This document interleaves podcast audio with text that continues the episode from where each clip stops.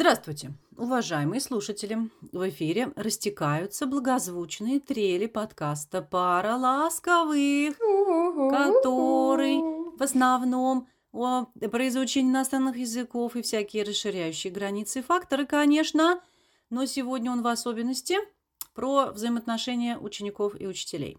При этом мы сегодня поставили себя на место учеников и решили поностальгировать и вспомнить добрым словом своих собственных учителей. По сути, друзья, не в этом ли квинтэссенция смысла человеческой жизни? Чтобы тебя вспоминали добрым словом. Те, кто остался после тебя. У учителей, как ни у кого другого, есть шанс остаться в человеческой памяти в веках. Привет. Пафосная привет. начала сегодня, да? Да. Привет. Пафосная тема сегодня. Пафосная тема. Я, кстати, часто про это думаю. Вот меня будут люди вспоминать. Вот мои студенты будут вспоминать меня, надеюсь, добрым словом. Но эта тема зародилась случайно у нас. Но я думаю, мы бы все равно к ней пришли так или иначе, потому что мы же с тобой часто упоминаем людей, которые как-то повлияли на наше профессиональное формирование. И я хочу оговориться сразу, что, во всяком случае, с моей стороны, э, речь сегодня пойдет про тех, кто отпечатался в моей памяти самыми яркими образами, и о тех, к чьим советам и к чьей мудрости профессиональной и просто жизненной я прибегаю до сих пор. Потому что я уверена, что на пути любого профессионала, конечно, всегда много встречается каких-то учителей, более опытных коллег, и все, безусловно, хорошие люди, но все-таки немногие занимают в сердце какое-то особенное место по той или иной причине. И когда говорят про учителей, часто вспоминают первую учительницу, например, э, спрашивают про первую учительницу английского. И вот многие люди я обнаружила по своим студентам, например, они просто не помнят. Они не помнят, как звали человека, это такой размытый какой-то школьный образ, и э, хорошо помнят только то, что ничему нас не научили. Вот мы только учили неправильные глаголы, зубрили их, понятия не имея зачем, кто Потому бы что знал, она ушла в зачем декрет, они Саш. нужны. Это первая учительница английского. Как с ними обращаться. Вот. А, ну тогда я тебя спрошу вот так. Э, Твоя первая учительница или вообще вот человек, которому ты обязан своими первыми шагами на языковом поприще, кто это? Кого ты осознанно помнишь? А, Я помню, Саш, кому я обязана, но ответ у меня получится немного нестандартный, я бы сказала, не в тему. А, Своей профессии я, в принципе, обязана своей матери, которая далеко не учитель. М. Я являю собой уникальный пример того, как ребенок может а, отыграть невыученные родителям гаммы. И именно моя мама, убежденная, что у нее талантов к языкам нет, я помню, как ты тоже как-то где-то об этом говорила, они в одном клубе с ней э, неодаренных людей, якобы, значит, она решила компенсировать свои недостатки и не оставила мне выбора профессионального пути. Именно она привела меня за руку в 4 года в ДК имени Ленина э, города Волгограда. И дальше с, э, в общем, по жизни несвойственной ей последовательностью и целенаправленностью переводила меня из обычной школы в специализированную от слабой учительницы к сильной. Бесконечно инвестировала в репетиторов, и в итоге вот я как-то жила с мыслью постоянно, что я иду на язык, да, есть такое, э, та- такое выражение. Мне никогда в голову не приходили альтернативные мысли, ей-богу. Вот я как-то подошла к ней, может, я в актрисы пойду, она сказала, да-да, после иньяза, сейчас ты закончишь иньяз и обязательно сходи. Я потом, считаю, благополучно объединила эти профессии. Я единственная с параллели поступала на иньяз, хотя у нас была языковая школа. Ну и я остаюсь в профессии до сих пор, до, до страшных моих лет. Я не знаю, до конца ли э, я оправдала ее надежды, потому что у нас в семье не принято хвалить детей и гордиться ими, но во всяком случае именно ей, а не первой, второй или там десятой учительнице, я обязана своим образованием и профессией. И именно благодаря звезде, которая сияла над моей матерью и руководила ее решениями, я избежала метаний, исканий, ошибок, от которых очень страдают многие люди. Вот моя сестра, например, с ней родители не угадали. Или, например, мой заканчивающий школу сын. Я уверена, что многие другие тоже не знают, чего они хотят. В общем, у меня не было таких метаний. Мгм. То есть ты знала, э, твой путь был предначертан. Да, там звезда была. путь. Мгм. Да. А, У меня было немножко иначе в плане вот как раз определиться, что делать дальше. И пропуская размытых училок начальной школы, вот правда, совсем нечего там вспомнить, к сожалению. Я скажу, что осознанные занятия английским с репетитором, они пришли в мою жизнь очень спонтанно, благодаря маме, но э, маме одноклассника, благодаря ее инициативе. Им э, кто-то посоветовал хорошего преподавателя, и они захотели, чтобы сын занимался с кем-то в паре. Спросили, Э, сына, а он сказал, хочу заниматься Сашей по какой-то причине, хотя мы, кстати, даже не особо тесно дружили на тот момент. Это у тебя вот они нам просто недостаточно информации по поводу чувств. Наверное, да. Ну, в общем, они предложили нам, и моя мама, она сразу согласилась, вот как ты сказала про свою, да, потому что она тоже всю жизнь комплексует из-за незнания языка. И для нее это вообще вопроса не стояло, то есть она сразу приняла это решение отправить меня заниматься дополнительным языком. И это был дар Божий, наша Людмила Ивановна Миронова, с которой мы 8 лет рука об руку прошли всю грамматику, азы фонетики, научились именно мыслить на языке. Она готовила меня к ЕГЭ, мы потом уже с партнером с моим разошлись, потому что он пошел по технической стезе, но они тоже продолжили заниматься, и мы с ней уже в старших классах занимались индивидуально. И вот она как раз и определила то, что повлияло на мою жизнь. Она предложила поступать на ИНЯС, э, потому что я была вся в сомнениях. Я думала про юрфак, поскольку мой э, отец юрист. Э, я думала про филфак так натянуто, ну и, в общем-то, ничего мне не импонировало, и мы как-то с ней... Слушай, а Людмила Ивановна, тебе не надоело? Ты смотри, вот 8 лет, Саш, я сижу, представляю Нет. себе вот это, ты к ней как на работу да, ходила. ты знаешь, очень стабильно. Столько лет, да, реально. Очень стабильно, мы занимались два раза в неделю по часу, мы брали перерыв на лето всегда, мама никогда не заставляла меня заниматься летом, но весь учебный год мы стабильно занимались, практически без перерывов, и ты знаешь, никогда эти занятия не были для меня какой-то кабалой. У меня никогда не было такого, что а, английский или а, надо делать домашку. Нет, вот как-то настолько... В общем, вот она сделала для меня главное. Она привила мне даже не то, что вот просто любовь да, к языку, а какой-то огромный интерес, и она не отпугнула. Вот я уже говорила в подкасте про детей, что очень важно найти преподавателя, который донесет, что язык это не страшно, язык это интересно и захватывающе. И вот она так мягко, так ненавязчиво его предлагала, так спокойно помогала преодолевать все трудности. У меня никогда не возникало какого-то панического страха перед языком, как, например, перед химией или математикой, с которыми у меня были огромные проблемы. Для меня изучение английского было каким-то очень естественным и совсем не стрессовым процессом. К сожалению, ее уже давно нет. А, ее не стало в тот год, когда я поступила по такому роковому стечению обстоятельств. Я успела ее порадовать новостями о том, что я поступила, поступила на Иньяс. Мы договорились, что мы обязательно увидимся, обсудим наши планы. Она планировала передать мне парочку своих учеников, чтобы я тоже начинала потихоньку вникать в этот процесс, но, к сожалению, она ушла. Эм, Еще совсем молодая, ей было не больше 60 на тот момент, у нее осталась маленькая внучка. И мне бесконечно горько, что я не могу поделиться с ней какими-то своими успехами, открытиями и мыслями на этом профессиональном поприще, потому что она очень много для меня сделала. Э, и я просто уверена, я уверена, что мы бы продолжили общаться еще долгие годы, и мысленно я к ней периодически обращаюсь, благодарю ее и думаю о том, что ей было бы интересно посмотреть на меня сейчас. И какие-то многие моменты, которые она делала со мной, то, как она подавала материал, мотивировала меня, я вот делаю сама. И причем, ну, я это не сразу стала осознавать, далеко не сразу. Вот я стала становиться более зрелым специалистом и понимать, что, ого, вот это, вот это, вот это, это у меня от Людмилы Ивановны. А, но самая, наверное, важная вещь, которой я у нее научилась, это то, что к любому студенту надо относиться как к равному, будь то ребенок или взрослый. Должно быть полное отсутствие вот этого взгляда свысока, да, потому что человек чего-то не знает или он как-то иначе мыслит. Нужно уметь его мягко направлять, но при этом обязательно оставлять э, пространство и желание для творчества. Вот это то, что во мне осталось э, после занятий с э, моим репетитором. Трогательная история какая, а?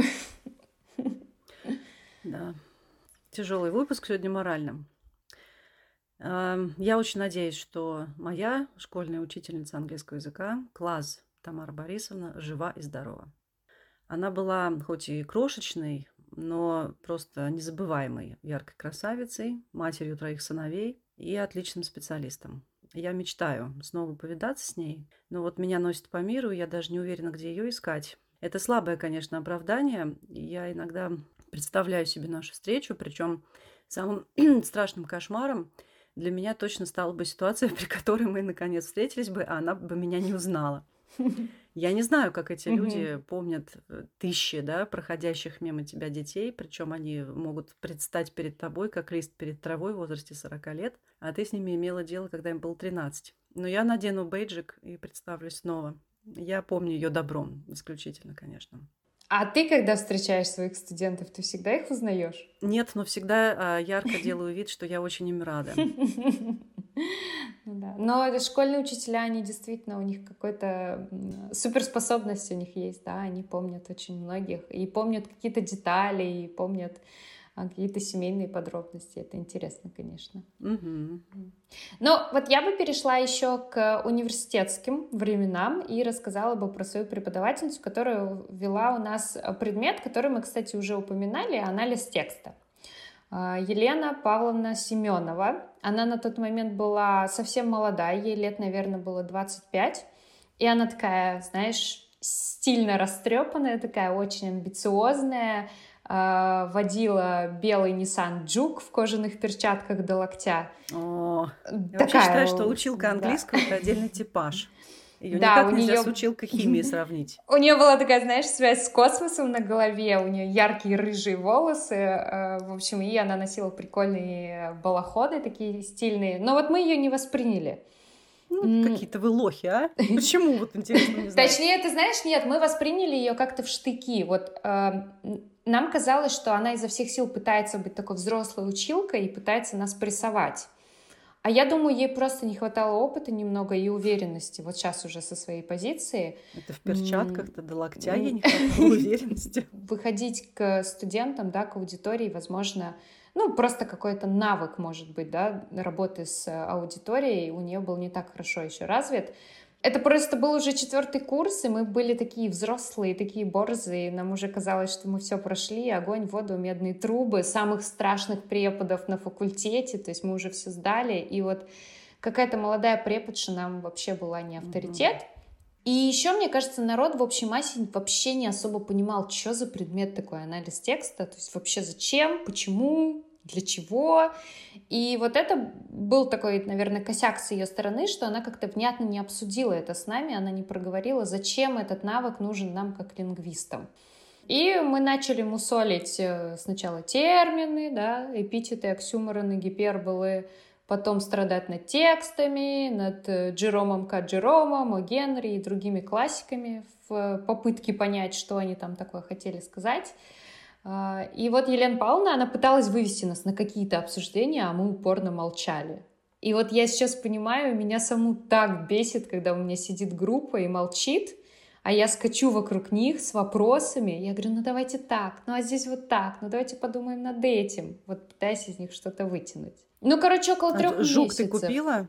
Жук еще нет. Слушай, он такой тесный внутри. Я думаю, я возьму что-нибудь другое. Это машина для э, одинокой дамы 25 лет. Она была замужем, вполне успешно. У них был Джек Рассел Терьер. Почему-то, естественно, всем было любопытно. Все лазили на странице ВКонтакте, смотрели, что и как. Короче, в общем, прошло около трех месяцев, и я и еще пару человек, мы стали втягиваться в процесс, потому что я, например, любила это дело в школе, копаться в тексте, искать аллюзии, и я была этому научена еще в старших классах. Короче, у нас пошло дело с Семеновой. Она проверяла наши работы, давала какие-то комментарии. Может быть, я вот так сейчас думаю, ей не хватало какой-то широты мышления немного. Она работала, видимо, с нами по тем паттернам, по которым работали с ней, когда она была студенткой. Но в целом было интересно. И она давала такие классные домашки. Вот, например, одно из э, самых интересных домашек вообще за все пять лет в универе — была домашняя работа выучить и представить какой-то монолог из книги или из фильма и его анализ. И я тогда выбрала речь Колина Ферта в роли Георга VI. из фильма «Король говорит», где он обращается к нации в канун мировой войны. Мне было очень интересно работать с этой речью и с интенционной точки зрения, и с точки зрения содержания. Ты заикалась? Как положено по фильму. Нет, ты знаешь, он же там не заикается, он делает такие паузы, да, он долго работает над этой речью, и он так вот набирает дыхание, чтобы вот с налету это слово ровно выдать, и как раз там это вот с точки зрения работы с аудиторией, с текстом, с речью было очень интересно все это проанализировать. Кстати, мы смотрели с ней фильм «Учитель на замену», про который я упоминала, да, в одном из первых выпусков. Они тебе денег должны за рекламу, да? Да.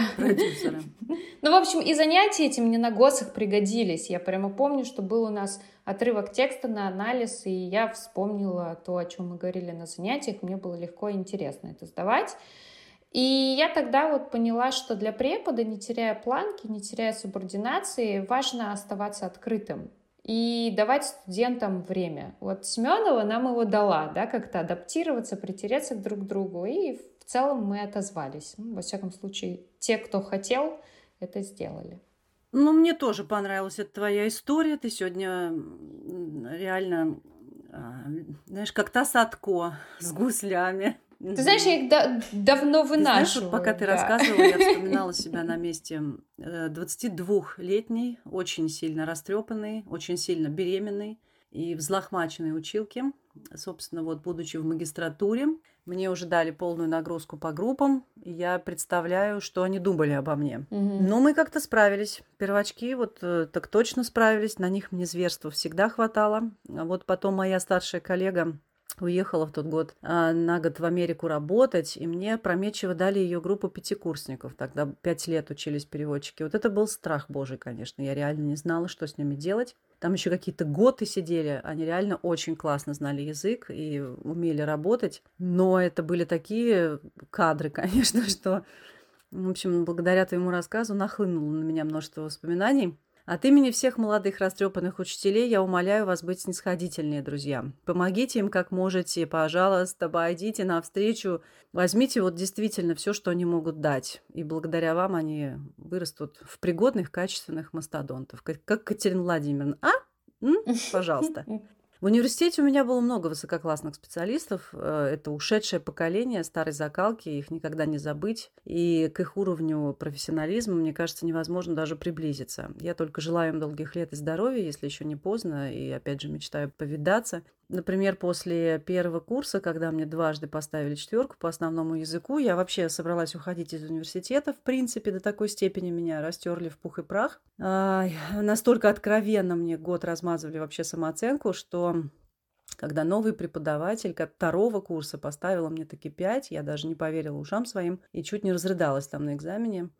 Неужели, спрашиваю, Надежда Михайловна, правда пять? А она так вот поулыбалась, как одна шаблицкая умеет и говорит, ну, конечно, пять, Катя, неужели вы думаете, что у вас может быть что-то другое? Я ей за это всю жизнь, между прочим, остаюсь благодарна. Она женщина неземная, конечно, была, и есть, я надеюсь, и не из-за моей пятерки, а вот просто сама по себе. Я, кстати, хочу отметить, что когда я училась, э, чтобы работать в университете, было достаточно просто быть классным преподом и знать свой предмет. Практически никто из тех великих э, англичанок не имеет звания кандидата наук, который теперь является необходимым условием работы в ВУЗе. И, собственно, не кандидат наук у нас только ленивый. Они были в разы круче современных защищенных коллег, конечно.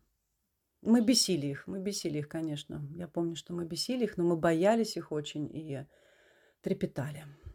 Ты сказала про размазывание самооценки. С чем это вообще связано? Почему преподы иногда так делают, как ты думаешь? Из личной антипатии, я так предполагаю, потому что у меня mm-hmm. как бы это было половина бошки обрита, и на мне висели там висел какой-то металл в черной косухе. И, видимо, ну вообще я нахожу, что я не очень нравлюсь людям с первого с первого раза так точно, а со второго порой бывает еще хуже, чем с первого. Уж не знаю как. не то чтобы я там раскидывала понты, но по сравнению с требованиями, которые предъявлялись для поступления в ВУЗ, э, мы потом присели на абсолютный примитив, нам начали ставить фонетику, и мне было так легко и грустно, и я была так разочарована, что, вероятно, это все было mm-hmm. написано на моем лице, и мне этого не простили. Наверное, восприняв это за высокомерие какое-то. Mm-hmm. Да, э, ничто человеческое преподам не чуждо, и иногда это человеческое оборачивается обратной стороной для студента, да, к сожалению. Антигуманитарное. Mm-hmm. Ну вот у меня еще есть третий препод, про которого я хочу сегодня рассказать.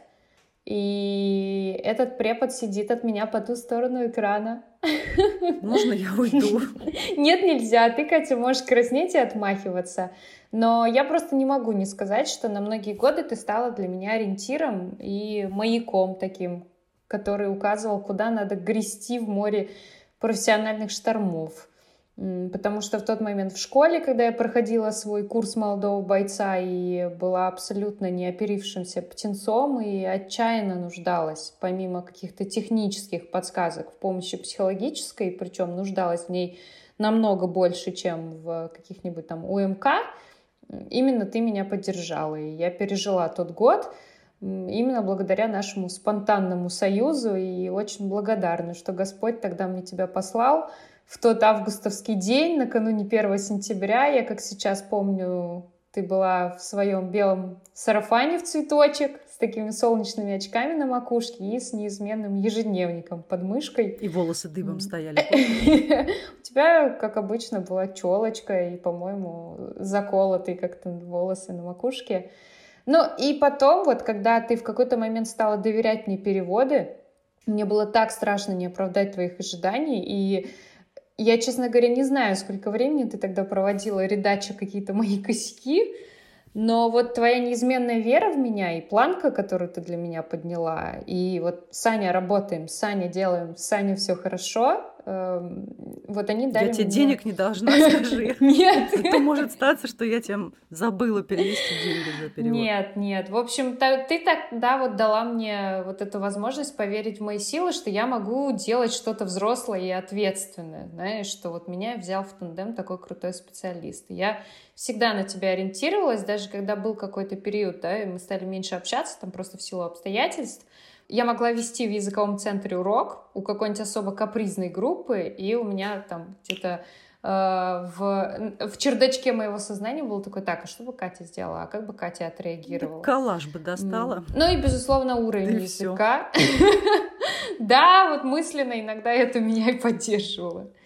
Но этот уровень языка, который у тебя есть, которым ты обладаешь, он для меня тоже всегда был высокой планкой, он всегда меня подстегивал расти. А, так что просто огромное человеческое тебе спасибо за то, что ты есть в моей жизни. Я собираюсь сохранить этот подкаст э, навсегда. Спасибо тебе, конечно, за эти слова, которые я не заслужила. А, я, друзья, сижу тут и не рыдаю, только потому что, честно говоря, я видела этот текст до записи и предусмотрительно отрыдала по нему beforehand. Просила Сашку, не надо этого писать, это вот, э, не знаю, не люблю я такие ситуации. Я уверена, что это, во-первых, преувеличение, и что я ничего такого не сделала. Просто говоря о школе, когда человек оказывается в джунглях а, и вокруг начинают летать стрелы, очень помогает зацепиться за адекватного человека и время от времени пересматриваться с ним в коридорах, чтобы убедиться, что джунгли вокруг, а не внутри тебя. Ты помнишь, как ты сказала, когда я зашла в твой маленький кабинет, ты посмотрела на меня и сказала, вот, вот, на меня смотрят глаза панды, глаза Александры Алексеевны с бамбуковых зарослей. Нет, такого не помню. Я помню, что э, это был очень тяжелый год, это был абсолютно новый э, для меня город, и у меня не было друзей в этом городе, и э, я стояла в этой школе впервые вместе с тобой. Э, просто, да, есть какая-то там, да, возрастная разница, но это был такой же для меня первый год работы в школе, как и для тебя, поэтому еще неизвестно, кто кому помог. И вообще город Калининград у меня во многом ассоциируется именно с тобой по очень многим параметрам, скорее внешкольным, чем школьным. Наша история, Александра Алексеевна, это однозначно история о продуктивном и, я бы сказала, в твоем случае светло-душевном сотрудничестве. А, я бы очень не хотела считать, что у нас отношения с тобой какие-то вот покровительственно-менторческие. Уже нет, уже нет. Да, я надеюсь, что нет. Я не хочу ни о каком ментор... в менторстве участвовать. Я готова редачить ночами, но только не за каждым, а за добросовестным и знающим коллегой. И я тоже очень рада, что ты есть у меня, и пусть наш объединяющий поколение подкаст станет платформой для слов благодарности. а, не только наших с тобой сегодня, но и для вас, друзья, уважаемые слушатели. Допустим, а, у нас нет практически никогда возможности это сделать. Вот сегодня после э, нашего выпуска в комментариях мы ждем, ну, хотя бы спасибо. Да, может быть, вам есть э, кому сказать спасибо или вспомнить любым словом, по сути, давайте все оставим, что есть. Э, если в вашей жизни был учитель, который значил для вас многое, не обязательно иностранного языка, любого предмета, напишите об этом. Да, друзья, пожалуйста. Пусть не фактически, вот, значит, энергетически им полетит наш привет и часть нашего тепла. Тебе тепло, Александра Алексеевна? Да, часть душевного тепла я хотела добавить. И Расскажите ваши истории, расскажите, друзья, если вам есть чем поделиться, если наш выпуск навеял какие-то воспоминания, то нам будет очень интересно почитать и познакомиться с э, теми людьми э, через ваши истории, которые сыграли важную роль в вашей профессиональной жизни. Ну что, спасибо всем за внимание. Да, на сим утрем сопли и слезы. Следующий выпуск э, обещаем сделать погорячее. Пока-пока. thank you